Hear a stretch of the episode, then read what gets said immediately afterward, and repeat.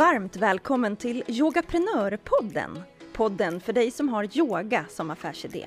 Jag heter Angelica Henriksson och vill hjälpa dig jobba hållbart. Fysiskt, mentalt, själsligt och ekonomiskt. Vad passar väl bättre än ytterligare en yogaprenörsresa denna sommar?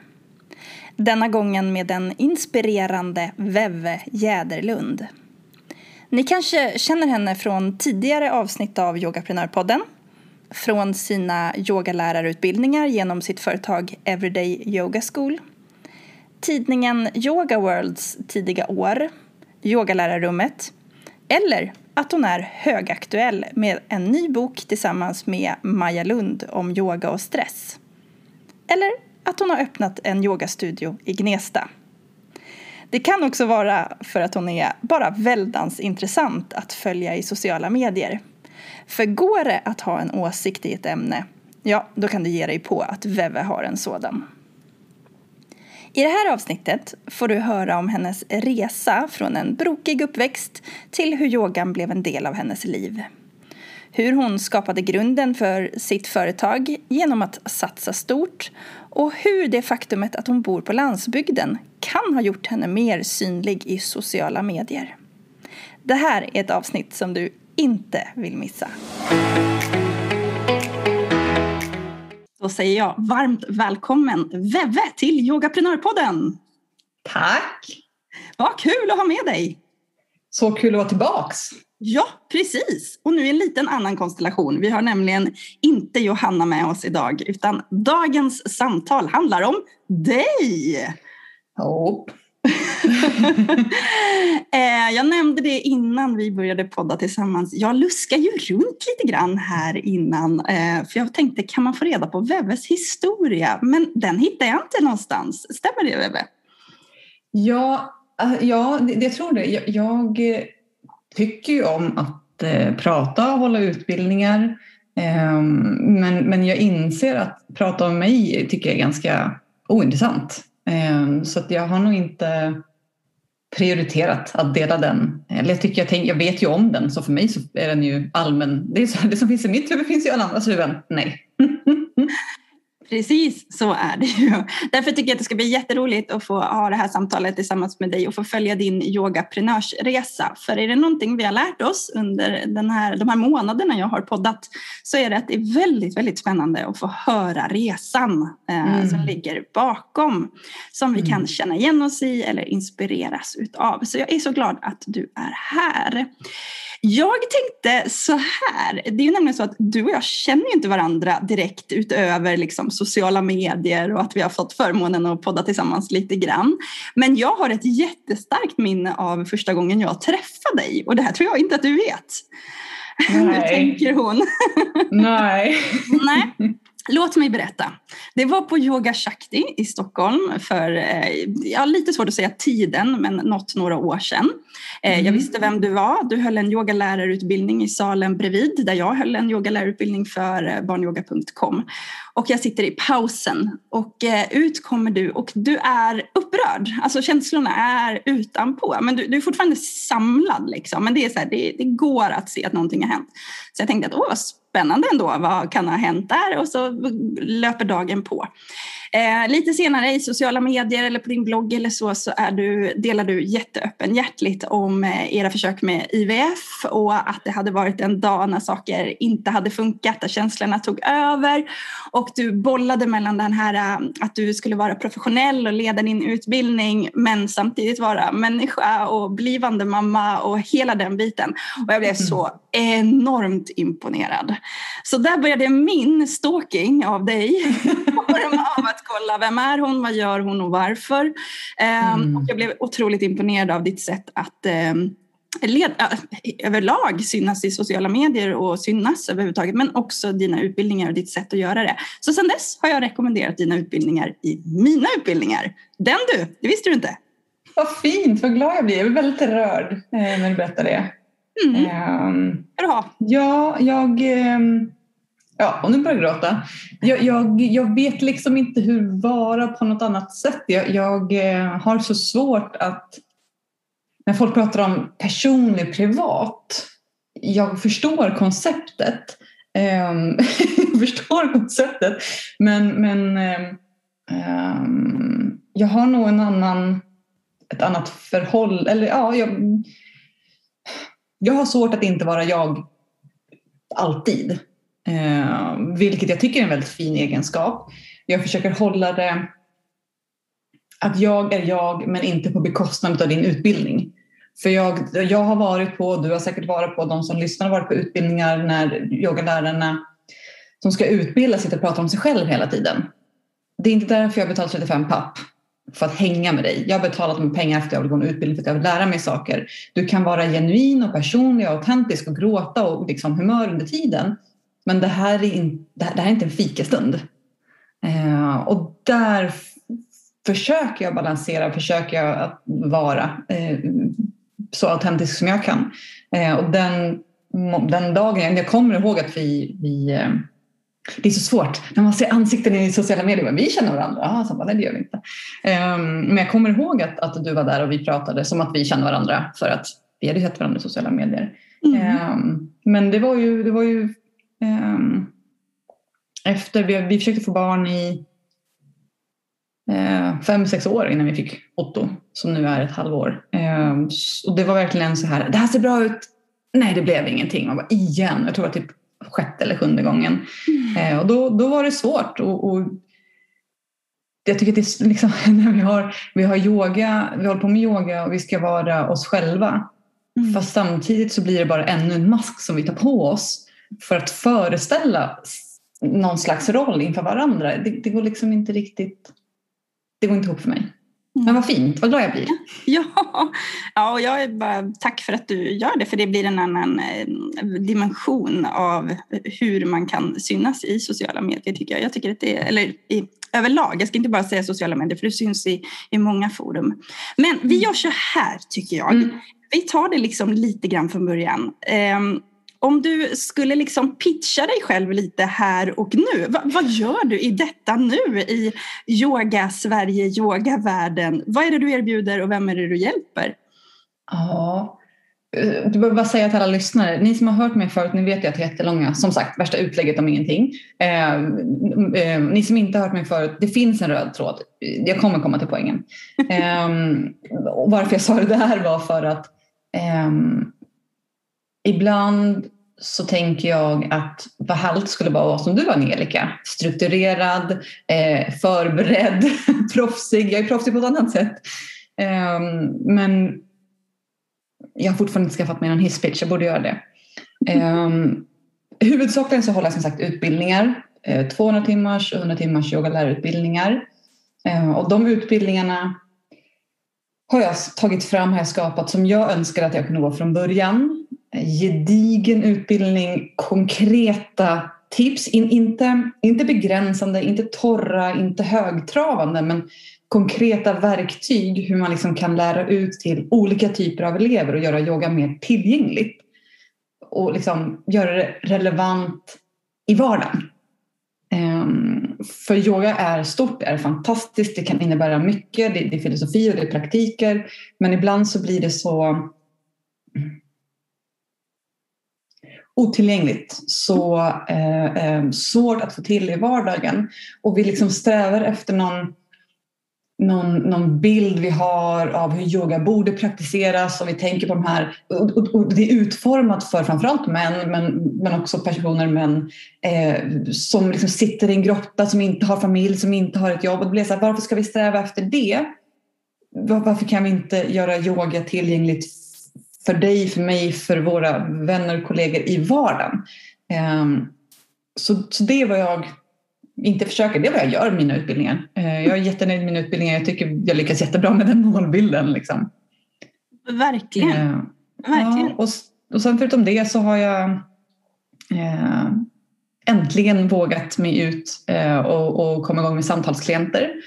Jag pluggade 2012 till 2014 så det var länge sedan. Jag har liksom ändå inte känt mig redo att, att vägleda ta en-till-en coaching men nu kör jag det. Um, pluggat psykologi och, och, ska börja med Josefin Wikström som du har på ungdoms, barn och ungdomsyoga. Precis. Mm, så jag ska gå hennes traumaanpassad yoga. Wow. Eh, och liksom djupdyka mer i, i trauma. Och, och, för mig har alltid kroppen kroppen har varit liksom en del utav mig, inte separerad. Och när jag har tagit mig igenom liksom det som är i livet så har det varit i samband med kroppen. Och jag har tyckt det varit så konstigt att vi sätter liksom träning på ena hörnet, sätter vi psykologi på andra hörnet. Jag bara, men de två hör ju ihop. Och jag ser en, en rörelse i världen idag som, som förmedlar det. Eh, och det känns väldigt passande att få, få fortsätta jobba med det och utveckla det och dela det. Så det är vad jag gör. men, men jag hör lite rykten om någon yogastudio, någon bok, eh, yogalärarrummet. Jag tror du har några fler strängar på ja, det. Precis, så jag och Johanna vi var ju med där för några avsnitt sedan och pratade om yogalärarrummet. Eh, det är också en sån här, eh, i, i det som är jag så tror inte jag på konkurrens. Och då menar jag inte att vi inte ska konkurrera. Jag menar bara att vi är inte konkurrenter. Vi måste kunna samarbeta och vara kollegor för hållbarhet. Och, och jag inser att eh, vi, vi, vi har ett, eh, eh, ett utgångsläge just nu som är att väldigt få ska dela på samma kaka. Men istället för att vi ska dela på samma kaka kanske vi ska baka fler kakor. Eh, och jag tänker som vi pratade om förut att liksom, yogaprenör och yogalärarrummet, vi skulle kunna vara konkurrenter. Vi skulle kunna titta snett på varandra, vi skulle kunna prata skit om varandra, vi skulle kunna vara missunnsamma och inte dela varandras saker. Och jag är så glad och tacksam för att vi, vi inser att det inte behöver vara så. Vi har olika nischer, eh, vi, vi vill olika saker, vi har olika eh, tankar som kan komplettera varandra vilket gör att liksom, du får rätt kunder, vi får rätt kunder, eller du får rätt medlemmar, vi får rätt medlemmar. Eh, jag hänvisar till Johannas utbildningar eller eh, Anja Anja Bergs utbildningar. Eller liksom, de som inte ska gå för mig ska inte gå för mig. Eh, och jag tror att, att det är så det blir rätt. Eh, samtidigt som jag uppskattar med dig och som jag också har, det är det här väldigt konkreta. Att det går inte bara att oh, jag ska affirmera mig till eh, fullbokade utbildningar och till abundance. Man bara, fast ja, du kan, du kan tänka positivt också, men du måste arbeta mot det, eh, eh, är min upplevelse i livet. Um, och jag tror att det är väldigt naivt och privilegierat att säga att man kan affirmera sig till abundance. Um, så det är yoga det här rummet och sen så skriver jag och min kollega Maj Lund. Vi håller på och skriver en bok som titeln är inte helt satt, men det handlar om yoga och stress. Och i vardagen Eh, hur du kan med, igen det här mötet mellan, mellan sinnet och kroppen, eh, arbeta, hantera, möta din stress. Eh, men det är också väldigt noga med att säga att det inte handlar om att du är ansvarig för att fixa din stress, utan det finns ju strukturella eh, förutsättningar som vi inte kan påverka på individnivå, men du kan påverka vissa saker på individnivå.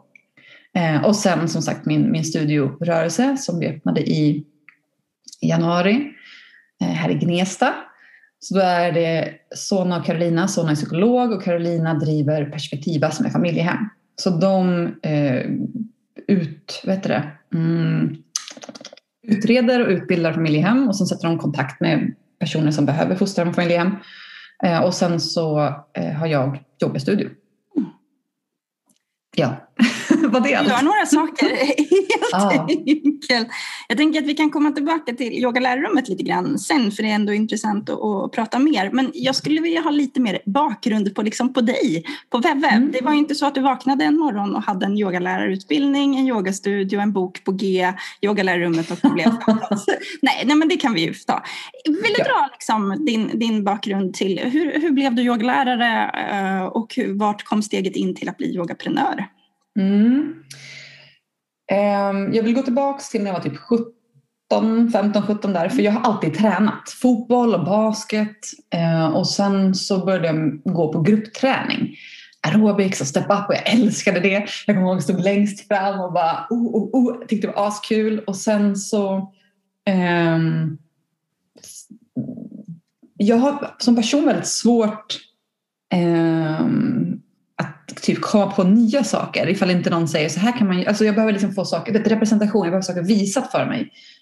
Så, så för mig så var det ett stort steg när jag, in, när jag var så här, vänta, jag, det är faktiskt någon som leder den här gruppen. Tänk om, tänk om jag skulle kunna leda den här gruppen. Så jag gick fram, Karin hette hon, eller heter fortfarande för hon lever. Um, och så gick fram till Karin, hur, hur, jag, hur gör jag om jag blir som du? Hur gör jag om jag kan få leda en grupp? hon bara, det här är perfekt Veronica! Det är klart att du ska. Så hon utbildade mig och några andra till aerobikinstruktör och step-up-instruktör och så började jag hålla det. Um, och då var jag 17, 16-17 där. Um, höll gruppträning så när jag började yoga så var det ganska naturligt för mig att ja, men jag kan, om jag ändå håller gruppträning så kan jag hålla yoga som gruppträning på gym. Gick en yogautbildning samtidigt som jag pluggade på högskolan och insåg att det här, det här, jag kan liksom inte, jag har aldrig känt så här för någonting. Det, det är någonting med yogan som, jag tycker yogan lockar, den känns komplett och den känns djup och den känns liksom omhuldande och täckande och det är mer en, en när, när jag kom från, och jag älskar verkligen att sätta på, man har arbetat sig upp till en grym koreografi i step-upen och sen så sätta på finallåten och bara nu kör vi sista fyra varven. Alltså jag, går, jag älskar det. Eh, men det kändes också mm, så fjuttigt jämfört med yogan som inte bara var på mattan utan jag fick så mycket i hela livet utav yogan. Um, och jag visste inte riktigt vad jag ville göra med det men jag började hålla klasser. Och sen så insåg jag att eh, jag vill utbilda i det här. Så jag började utbilda för eh, en annan utbildnings, en annan skola och sen så började jag hålla, för anatomi är det som är min, jag nördar ner mig i anatomi. Så jag började hålla anatomi på andra utbildningar och sen insåg jag att eh, jag, jag ville göra min grej. Jag, jag hade en, en tanke om, jag kände saker som saknades i de utbildningarna. Jag kände saker som jag ville stanna upp mer vid och verkligen ta mig tid. Och, och som deltagare liksom, i en utbildning vad jag kände saknades men också vad jag fick för feedback från de utbildningarna jag höll vad saknades. Och utifrån det så skapade jag min utbildning och Everyday Yoga School. 2018 höll jag i januari så började den och jag var helt så här, och tänk, tänk om jag kan få fem deltagare eh, till min utbildning och jag kanske bara kan hålla en eller utbildningar. I, liksom, jag, det finns inte fler som vill gå min utbildning än så här. Jag kanske har tur och kan få hålla två utbildningar men då har jag i alla fall gjort det.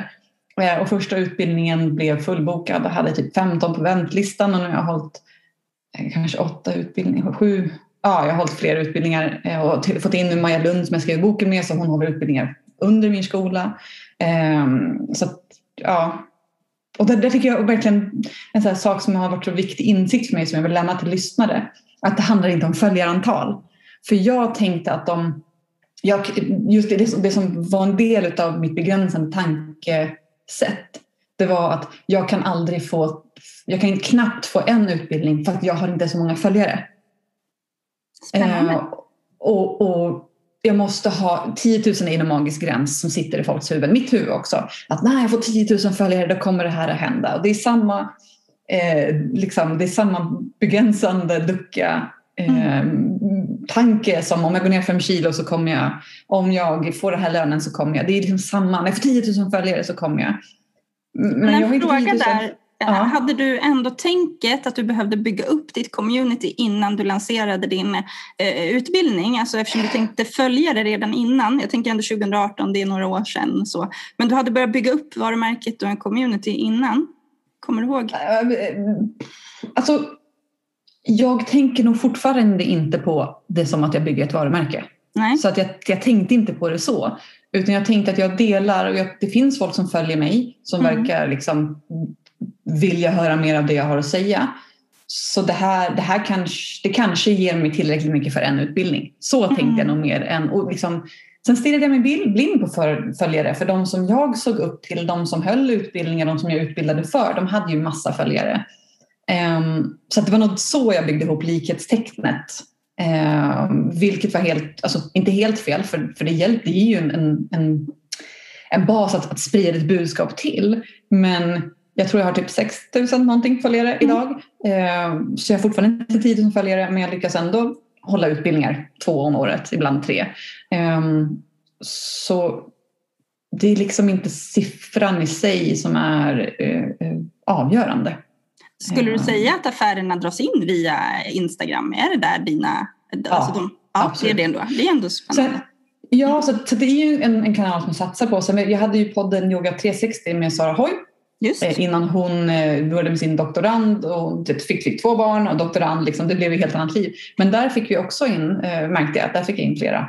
Mm. Um, och nu har ju podden Yogalärarrummet, på tal om det, med Johanna. Eller den, nu har jag fått barn, så nu har ju den vilat. Uh, men så jag vet att podd är ju också en kanal. Mm. Uh, och jag har fått in några via Youtube. Um, vilket Ja, alltså det var ett tag sedan jag la upp någonting på Youtube men det har ju varit min tanke med Youtube. Att så här, jag vet att folk jagar online. Eh, om de, om de, det, det minskar tröskeln. Alltså det skapar en relation, jag gillar webbstil.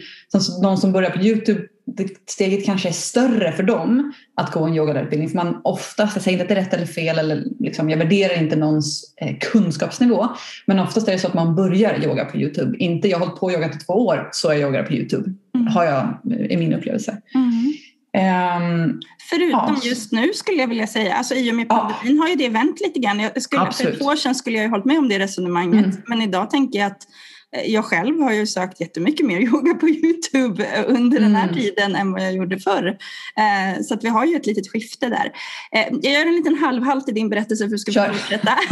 Men ehm, om du bara tänker att du skulle lägga fram för en, en liksom gemene yogaprenör. Eh, du finns på Youtube, du har hållit två poddar, eh, du, du, har ett Instagramkonto med 6000 följare, eh, du har genomfört en massa yogalärarutbildningar, dessutom skapat mm. samarbeten. Eh, du ligger ju ganska långt fram på yogaprenörsresan mm. ändå. Jag tänkte på att jag så sent som för en, två veckor sedan släppte ett eh, poddavsnitt där det var om att man tror ibland att allting händer över en natt. Mm. Och det gör det ju inte. Men vad du har gjort är ju att du, har, du, har, du syns. Alltså, även om du inte haft tanken med varumärke, nu ska jag göra exakt så här, jag ska följa exakt den här strategin, jag ska göra så här, så har du ju liksom tagit dig själv och satt dig själv i frontlinjen så att folk kan se vem du är, vad du gör och vad du står för. Är, är du med på liksom blandningen där än om du hade suttit hemma på kammaren i Gnesta och tänkt så här, gud nu ska jag göra lättillgängliga yogalärarutbildningar. Det är inte så många som hade hittat dig då.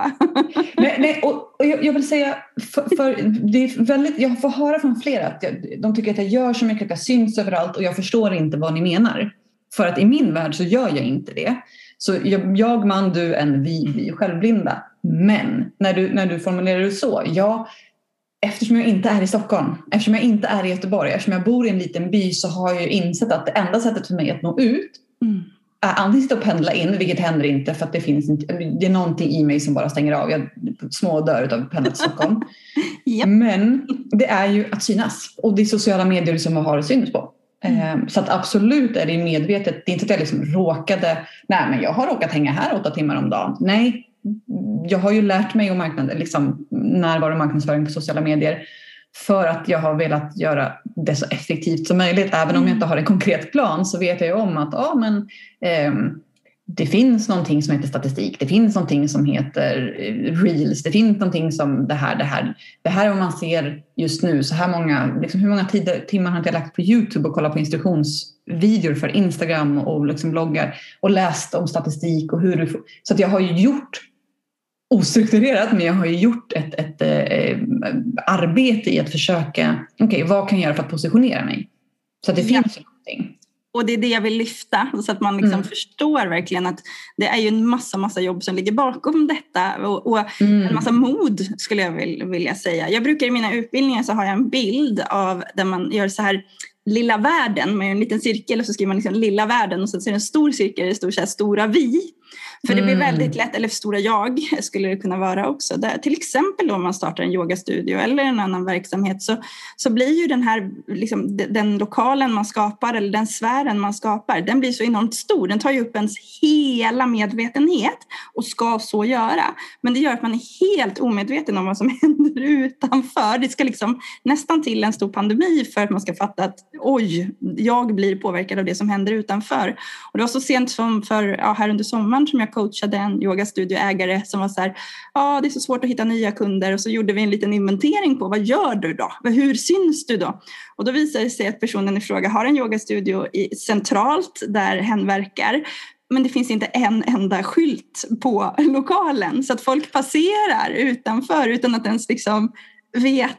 Och, och det var så här, ja just det, ja men kostar inte jättemycket med en skylt ja, man kan också laminera ett papper och sätta, alltså börja någonstans. Ja. Eller ta en blomsterbukett, ställa utanför med någon liten skylt. Alltså så här, det är så, och jag menar verkligen det, för jag har gjort det misstaget själv också 700 gånger. Så att det är hela tiden titta utifrån, titta utifrån. Hur ser man på en utifrån liksom, att göra?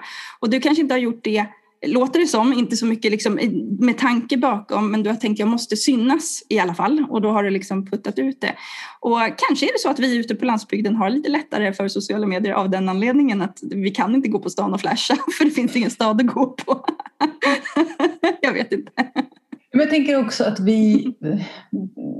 Nå någonting som jag har varit så medveten om från början det är som sagt, jag fick barn för ett halvår sedan. Mm. Vilket innebär att jag har gjort det här jag har haft så otroligt mycket tid.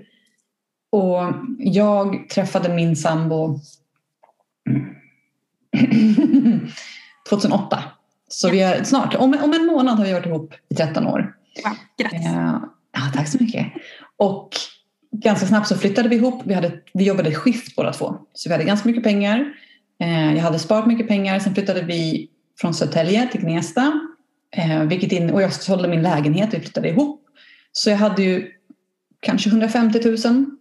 Ehm, så när jag började plugga så pluggade jag och sen så, ja, jag hade fast jobb. Ehm, det här är innan jag startade utbildningen. Så jag hade fast jobb på en väldigt stor industri och insåg att jag hade, alltså, jag knarkade och söp och festade väldigt mycket när jag var yngre för att jag mådde så dåligt. Och sen insåg jag, det var verkligen så jag vaknade upp en dag och bara nej, jag är alldeles för ung för att må så här dåligt. Jag kan, jag, jag, det här kan inte vara resten av livet. Och det var i det, det här var, då var jag typ 20. Så då var det som att jag bara nej. Och det var då jag började aktivt söka mig till hur jag kunde må bättre. Varav hittade yoga. Eller hade hittat yoga innan men började mer eh, vara konsekvent mm. eh, yoga. Och när jag då mm, liksom jobbade mig till, vågade jobba upp modet att börja plugga och fick distans till jobbet som var en del av, det var inte grunden för det var liksom jag och livet och barndomen, men jag insåg att jobbet gjorde att jag mådde skitdåligt. Vilket mm. var varför jag började plugga.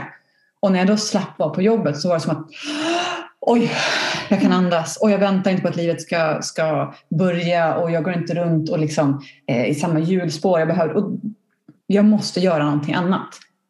Och det här jag sa förut om att jag, hade, jag har så svårt att göra saker om jag inte sett någon annan göra det förut. Mm. I min omgivning har företag, eller hade företag. Så för mig att starta företag var, det, alltså det var typ som att kliva Mount Everest. Det, det var mm. helt galet.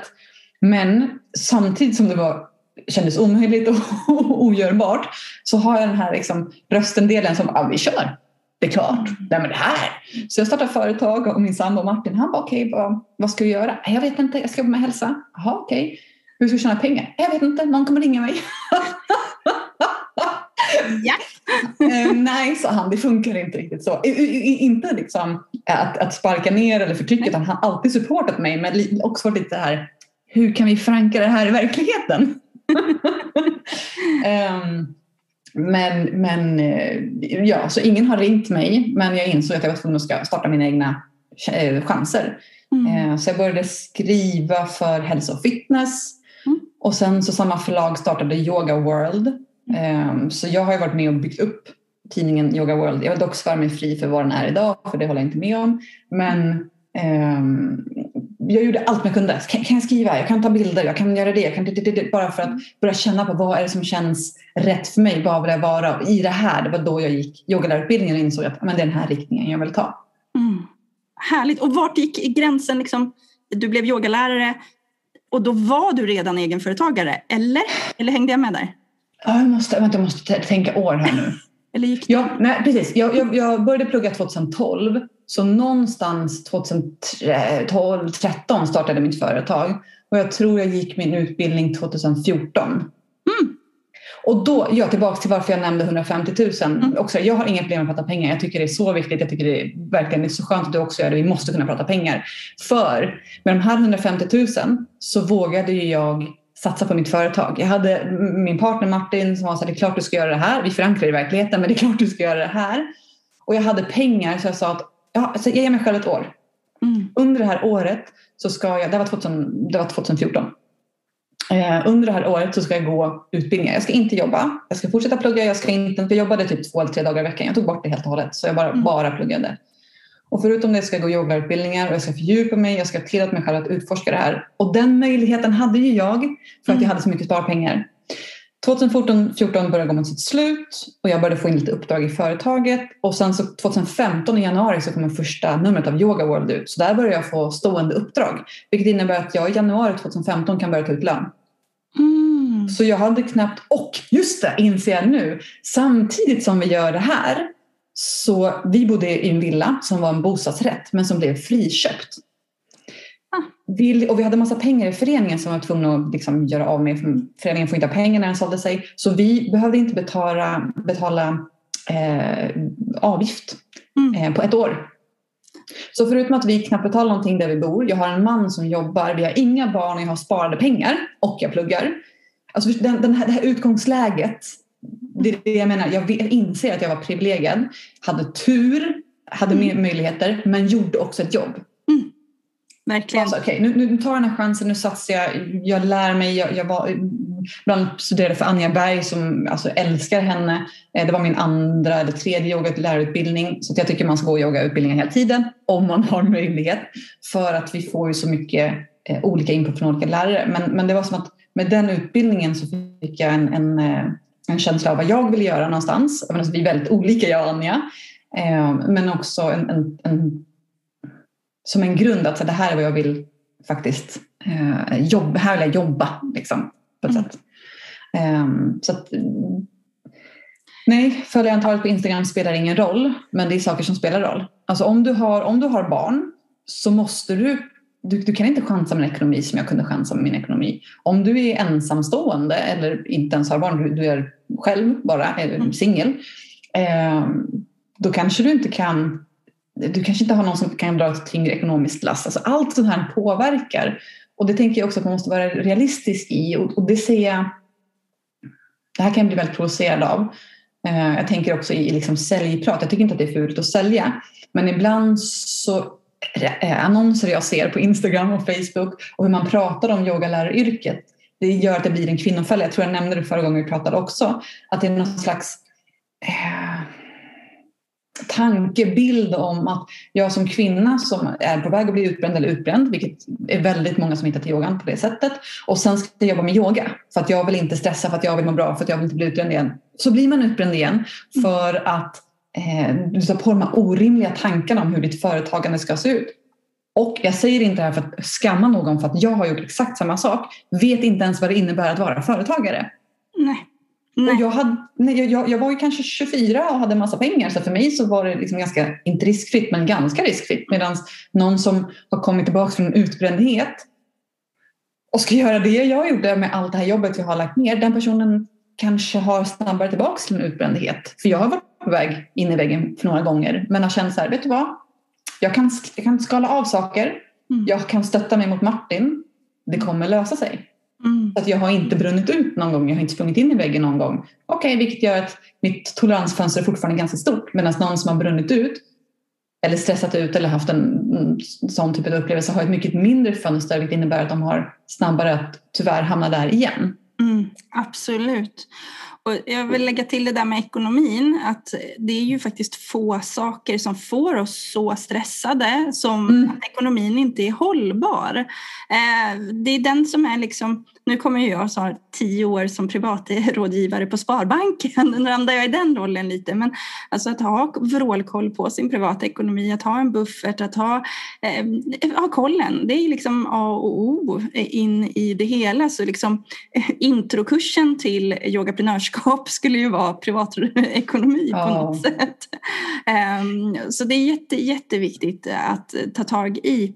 Och eh, under den tiden jag drev yogastudio och hade utgifter på kanske en hundratusen i månaden som skulle ut varje månad. Så eh, det är inte roligt att gå in i en period när man vet att intäkterna eh, kommer minska för att det är en sån period och så vidare. Så att, eh, absolut, det där är, det där är jätteviktigt och det, det skulle jag jättegärna prata vidare om. Ehm, så att ni som lyssnar tar det mer som att ta ordning på er privatekonomi, mm. eh, ta hjälp. För det finns det jättemycket hjälp som man kan få. Men nästa steg i det, det han du och jag pratade lite grann om innan vi satte igång poddandet här, det är ju att man kan ju driva ett företag utan jättemycket kunskaper. Alltså man kan ju köra, kör, kör, kör. Det är lite grann som att man kan ju vara yogalärare eh, utan att ha gått en yogalärarutbildning. Tyvärr Absolut. kanske vi ska lägga till. Men, men det kan man ju verkligen göra. Du har haft suveräna yogalärare innan, du har yogat mycket själv, du har mycket erfarenhet. Du kanske har en bakgrund som du har i att instruera i andra gruppledarsammanhang eh, och så vidare. Men det som kommer hända är ju att du har inte den här strukturen att luta dig på. Du kommer att göra mycket mer vurpor på vägen. Du kommer att få jobba hårdare och kanske jag säger alltid ordet misslyckas eh, med sådär, alltså du kommer, du kommer möta på hinder skulle jag vilja säga, eh, kanske mer tillfällen. Och jag tjatar ju ibland om att vårt skolväsende inte riktigt bygger upp det här med egenföretagande utan det är mer följa en struktur, följa, göra som man säger så får man bra betyg och kan gå vidare. När egentligen entreprenörskapet handlar om att våga sticka ut och göra sin grej och tänka annorlunda eh, hela tiden. Så att du säger du har inte haft entreprenörer runt omkring dig så det var väldigt, väldigt nytt eh, för dig, hela den här biten. Eh, så om jag får skicka ut en liksom vädjan till alla som driver yogalärarutbildningar eller kommer i kontakt med det, det är ju bara att lyfta ämnet. Att nu går ni en yogalärarutbildning för att bli bra yogalärare. Behöver ni bli egenföretagare, vill ni bli egenföretagare, så gå en utbildning i det. Och det finns då yogalärarrummet, det finns yogaprenör, men sen finns det ju Nyföretagarcentrum, Verksamt.se har jättemycket. Jag vet att eh, Visma har sen starta eget-skolor på sin sida eh, och så vidare. Det, det ni har gjort och det jag har gjort är att vi har nischat in oss på eh, hur är det att driva eget företag inom branschen branschen yoga för speciell. Det är den. Det kan vi bara ja, konstatera. Absolut. Ja, och för mig, det var det. Jag var på Verksamt, jag var på Nyföretagarcentrum. Eftersom jag inte hade någon aning om hur det är att driva företag så var jag tvungen att, okej, okay, som du säger, vem som helst ska gå in på Bolagsverket, bam, bam, bam, regga företag och sen kör man igång. Mm. Eh, men, men, eftersom, tack och lov, jag har min, min, min kaffa-man här hemma så var det så här, eh, okej, okay, vi behöver ta ett, två, tre.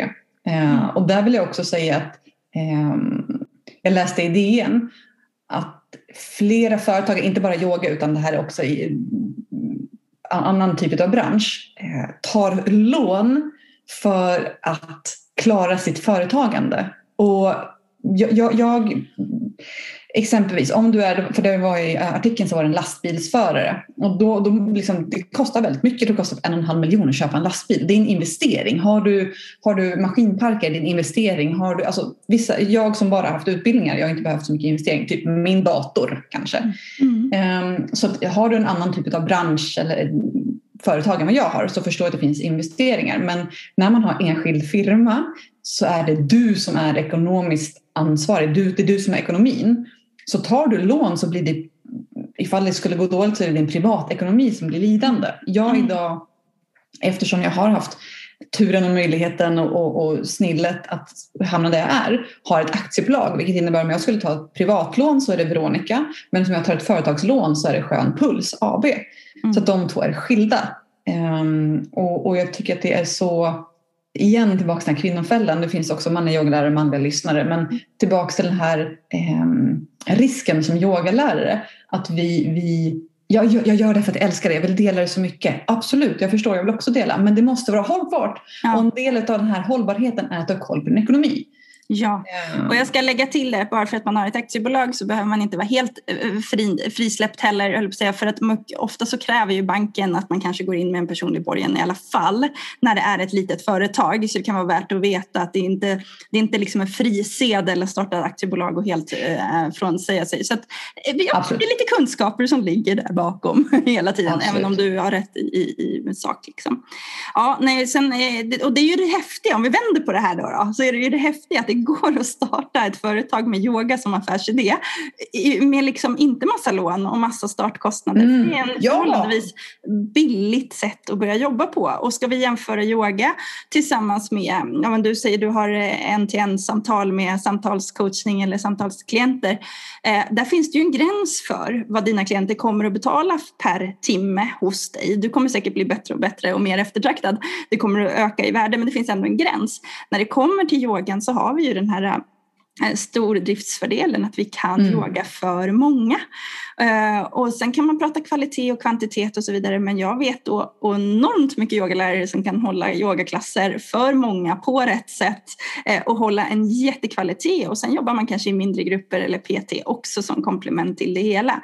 Så att alltså affärsidén är ju grym den är grym helt enkelt. Mm. Det gäller bara att göra det rätt. På, på mina utbildningar, både mm. 200 timmar och på 100 timmar, så tar vi en dag till att prata företagande. Mm. Just för att jag, jag tycker det också här, eh, jag tycker att det är sånt ansvar att hålla yogautbildningar för att det, det jag ska göra det är att eh, dels så ska jag ge dig som, som går utbildningen, jag ska ge dig tillräckligt med kunskap för att kunna möta, som jag sa i början, möta elever, olika typer av elever. Vi har någon som har en knäskada, vi har någon som aldrig har rört sig, vi har någon som är gammal dansare, så ska jag hålla en klass för alla de här. Mm. Um, men, parentes, där pratar också du om att nischa sig, men om vi håller öppna klasser så kan ju hur många olika varierade kroppar och historier komma in. Så dels tycker jag att det ligger ett ansvar på yogautbildningar att, att skapa yogalärare eller ge yogaläraren liksom en, en gedigen verktygslåda, vilket tyvärr inte alltid ges. Det är ju väldigt många utbildningar som jag känner så här, du kanske ska bara se över din läroplan. eh, nej, men det, det, jag tror att det kommer från en, en god plats, men igen så är det så mycket fokus på eh, aspekter av yoga som kanske inte är de mest relevanta för vardagsmänniskan. Så vill jag uttrycka mig. Mm, mm. Um, och, därför, och en del av det ansvaret tycker jag också då är att om någon har betalat jag tror 38 000 kostar min 200 timmars och 22 000 kostar min 100 timmars. Om du har betalat mig så mycket pengar så finns det förmodligen ungefär 50 procent vill gå för sin egen del och ungefär 50 procent vill gå för att de vill bli yogalärare. Ungefär 90 procent blir yogalärare efter att de gått en utbildning. Det här är siffror i höga svängar, inte mm. exakt.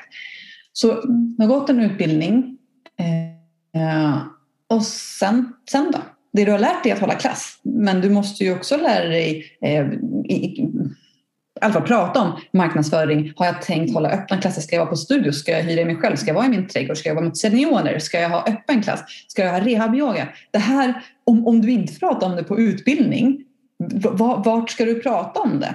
Mm. Och när jag var sökande i början, när jag vände mig till vissa personer så var det känn efter. Vad ska jag ta för pris? Känn efter. Hur ska jag göra det här? Känn efter. Jag, alltså, det svaret gör mig så frustrerad för det är så jävla ohjälpsamt.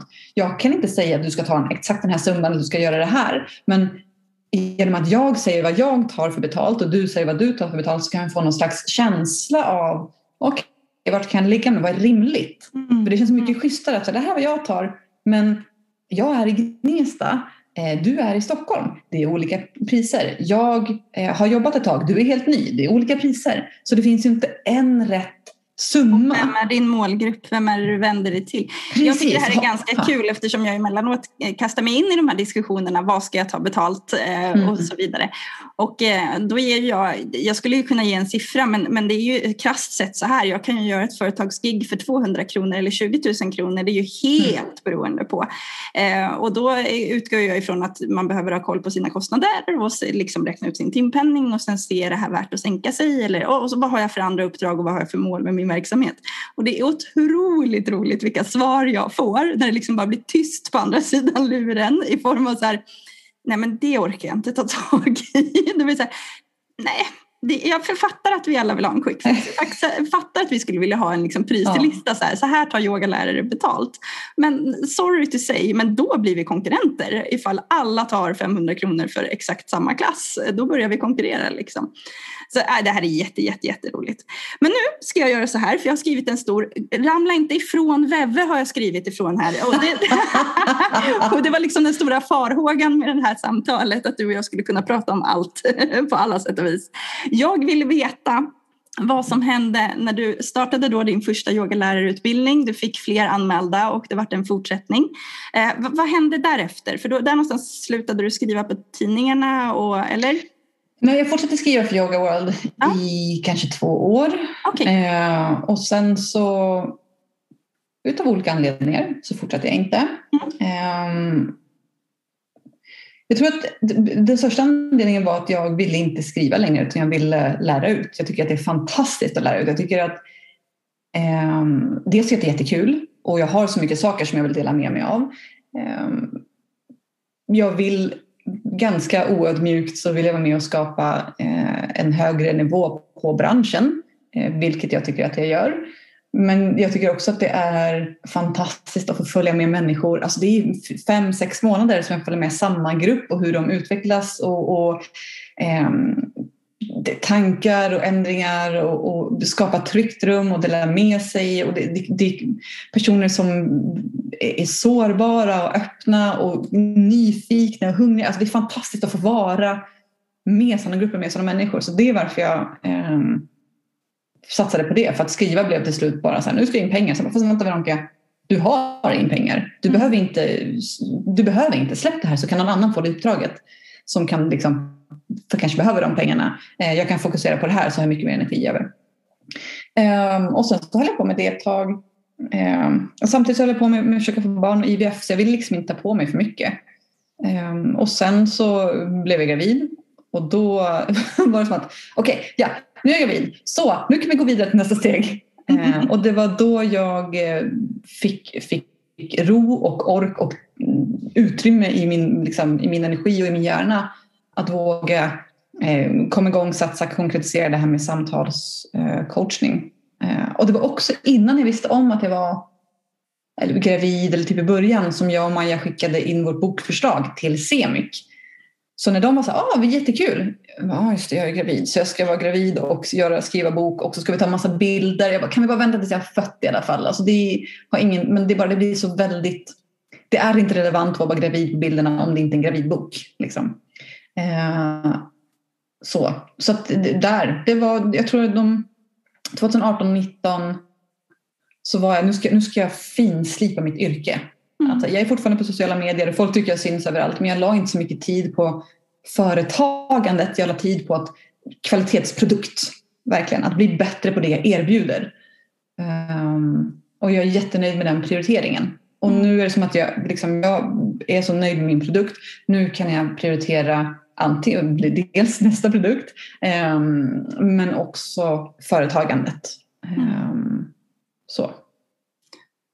Jag tycker, eh, jag lyssnade faktiskt på yogalärarrummets podd, eh, första avsnittet. Jag har lyssnat på alla avsnitt, men jag gick tillbaka och lyssnade på första avsnittet här i morse när vi fick eh, förändringar i vårt poddsamtal här, vad vi skulle göra. Så tänkte jag måste bara höra eh, vad, vad, är grunden där? Och för er som inte har hittat yogalärarrummet så finns den på Spotify. Jag tror inte den är någon annanstans, va? Eller? Nej? Ja, den på iTunes. iTunes också, ja vad bra. Jag hittade den på Spotify. Ja. ja i alla fall, eh, det är fortfarande väldigt relevanta samtal. Framförallt var det väldigt roligt att det var mars eh, 2019, eh, tror jag det var. Att det var, nej 2020, ja, det var när pandemin drog igång. Det var ganska intressant att höra bara samtalen på hur det här skulle fungera. Eh, jag vill också skicka ut en eloge till Johanna som redan då kämpade liksom, otroligt, mm. otroligt mycket. Så, bra jobbat du, oh, herregud. Eh, men eh, det som slog mig var i alla fall att ni var så tidigt ute med en liksom, typ av medlemstjänst. det är ju ganska tidigt i Sverige överlag. Jag pratar ju om medlemstjänster och brukar referera till Soloprenörpodden och Jill Nyqvist ibland och så att jag tycker att det är ett ganska intressant forum eller ett sätt att jobba på. Ehm, hur kom yogalärarrummet till? Vill du bara berätta lite kort om det? Alltså Angelica, jag önskar jag kunde. Ja. Eh, det är helt och hållet den fantastiska kvinnan Johanna Alvin som, som eh, skapade det själv. Hon hade jobbat länge på det innan mm. hon eh, bjöd, bjöd med mig. Hon sa jag vill göra det här med dig. Jag vill fortsätta med dig. Så från henne, som jag minns det, så kom det från en plats av eh, gemenskap. Mm. Att vara kollegor, att dela med sig, dela med sig av den kunskapen hon sitter på, som hon har förvärvat under alla år. Eh, men som hon kände att hon, hon, liksom, hon fick så mycket frågor. Eh, och istället för att säga samma fråga hela tiden, eller svara hela tiden, eh, så liksom ville hon samla i yogalärarrummet. Men eh, eh, efter att ha jobbat på det ett tag själv så kände hon att, hon, att det kunde liksom hon kände att det kunde komma i en bättre form om, om vi delade mm. gemenskap och erfarenheter. Um, och vi har varit vänner ganska länge, 2014, 2015 där någonstans.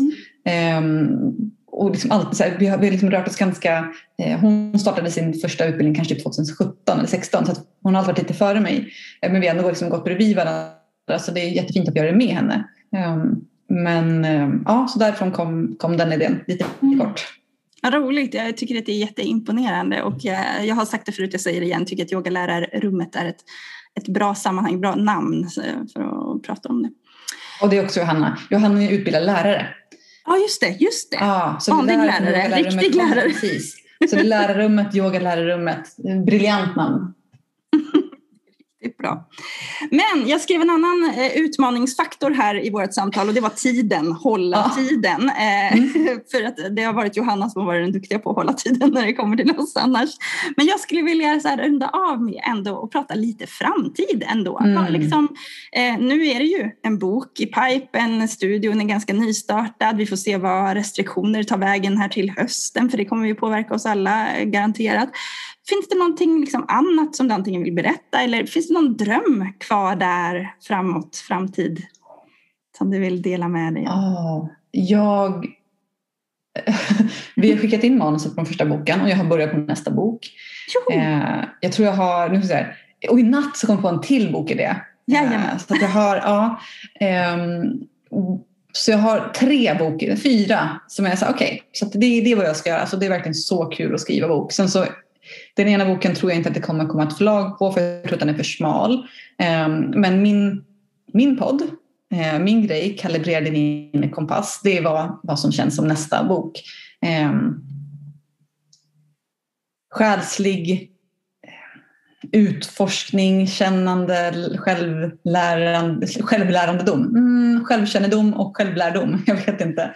Det är, är, men det är vad Kalibrera din inre kompass är och det är den boken som Eh, återigen, så här, det var jag önskar att jag hade haft i början så jag inte hade behövt ta alla de här svängarna som jag ändå har lärt mig ifrån. Men, men jag tycker att andlighet och yoga kan ibland bli spiritual bypassing som är ett mm. begrepp. Jag tror John, John Melwood tror jag var som skapade det som handlar om att vi använder oss av eh, spirituella tekniker för att undvika när livet blir obekvämt. Um, och, och, det för mig, jag har liksom, det slits så mycket men det, det säger att man ska affirmera sig till saker, om jag bara tänker rätt tankar mm. eller jag får inte vara negativ, jag får inte vara arg. Jag, blir så här, men jag har liksom aldrig riktigt förstått det. Um, vilket har ju å ena sidan varit jättebra för då har jag varit tvungen att hitta min egen väg men det känns som att så många blir um, konfunderade av det men också att vad många har skrivit till mig att de liksom beskyller sig själva. Jag råkade tänka, tänka fel eller nu stressade jag så jag blev inte gravid eller eh, ja, det var mitt fel att jag inte fick det där jobbet. Eller, alltså, vänta, fast vi har negativa tankar. Liksom, det blir ännu en, det blir ännu en illusion, det blir ännu en, liksom ett snedtänk i att, att yoga skulle göra oss till bara härliga, glada människor. Bara, nej, det, det, så är det inte. Um, så det, det, är vad Kalibreringen kompassboken kommer vara om. Um, och den hoppas jag Ja, alltså jag är ju realist. Nästa år. Liksom. Den kommer inte bli klar i år för just nu känner jag att jag har tillräckligt med, eh, med det jag har på bordet. Eh, men sen så drömmer jag stort. Jag skulle vilja utveckla eh, jag skulle vilja bli bra, ta mig tid och bli riktigt bra på, på eh, coachningen och så med utbildningen, att liksom be mot terapi och sen kunna ha program med det. Tänk att få följa personer i, i personlig utveckling och få, få handleda och få mötas under kanske typ ett halvår. Eh, med olika månadsteman. Där vi liksom, du får jobba hemma, du får prata med mig, vi pratar i grupp. Och vi har, oh, så fantastiskt. Så det, det är vad jag hoppas, eller som jag ser just nu är, är framåt. Sen så är jag som jag är. Så, oh, jag har en känsla, livet kommer ändra på sig, vem vet hur det blir. Det kommer bli bra du har också en halvår, ett, halvårets bebis hemma. De brukar också Precis. ta lite. Han är ju inte med på mina planer. Det här med att sova hela nätterna. Nu, ska mamma jobba. Nej, nej, nej. Han bara, nej, då behöver amma. Okej, okay, amman går först.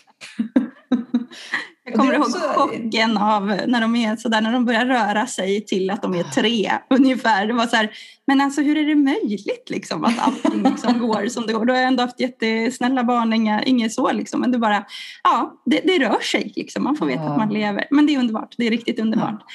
Ja. Sista frågan. Um, skulle det vara någonting som du så konkret kan säga, det här skulle jag ha gjort annorlunda om jag fick börja om idag? Har du någon sån? Du har varit inne på det lite med det här med det andliga, men kanske lite mer konkret eller kring företagandet. Skulle du kunna hoppat över något? Gjort något annorlunda? Det finns ju också en poäng med att göra alla bumps on the road. Ja, jag är, jag, har, jag är väldigt nöjd med alla beslut, med alla beslut jag har tagit.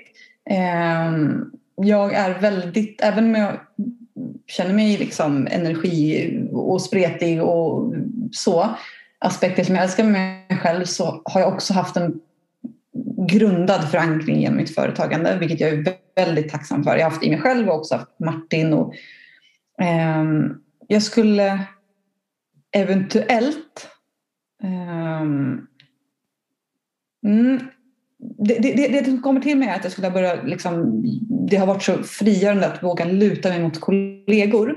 Men mm. varför jag inte skulle ha gjort det tidigare är för att jag, har inte, jag känner inte att jag har hittat stabila personer tidigare att luta mig emot. Så därför så ångrar jag inte men, men det var någonting som att jag, jag behöver inte vara själv i det här. Nej, um, dock så när jag tänker på det så ser jag hur många personer, alltså de som jag sökte mig till var som sagt inte personer att luta mig emot. Eh, så, men jag lärde mig av det. Mm. Eh, och sen så vissa, du vet, nu ska jag gå den här kursen, så bara, okay, fast jag behövde inte gå den här kursen. Utan det var bara eh, oro att vara otillräcklig eh, och eh, att det är härligt att gå kurser. Liksom. Mm. Mm. Men vissa kurser eller utbildningar gått bort mm, skulle kunna spara de pengarna till annat. Eh, men annars, nej. Jag, in, inte agera ifrån rädsla. Eh, låta det ta tid är väl de sakerna som har hjälpt mig mest eh, i mitt företagande. Mm. Och i mitt liv överlag. Liksom. Det får ändå vara bra slutord, tänker jag, för en, en timmes prat där vi har fått lära känna dig mycket mer, tycker jag. Tack för att du är så öppenhjärtig även här och bjössig, för att det är vi är många som känner oss ensamma. Det är ett eh, utmanande yrke även om det är helt fantastiskt. Så det här är mer värt än vad vi, vi tror skulle jag vilja säga. Mm. Ja, men så absolut sist då, om man vill följa dig, hur får man tag i dig då? Instagram är den kanalen där jag är mest eh, och mejla. Men, men framförallt Instagram, jag finns DMs. Veronica, nej, Veve Jadelund heter jag där. Och eh, man kan också gå in på min hemsida veronikajadelund.se och där står det om utbildningar. Så vi har utbildning 200 timmar i höst i Stockholm.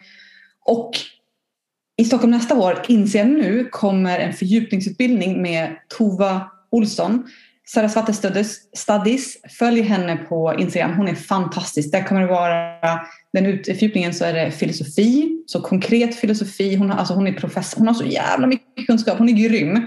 Så filosofi står hon för. Jag står för eh, somatisk utforskning för nervsystemet för att fortsätta jobba på de verbala instruktionerna, att känna in sin egen röst. Så den är Ah, den, jag skulle gå den själv om jag inte höll i den. Så bra utbildning. Eh, också våren eh, 2022 i Stockholm. Ah, gud vad bra. Jag tar en länkar i beskrivningen också till allt detta så att eh, du som lyssnar lätt kan hitta in.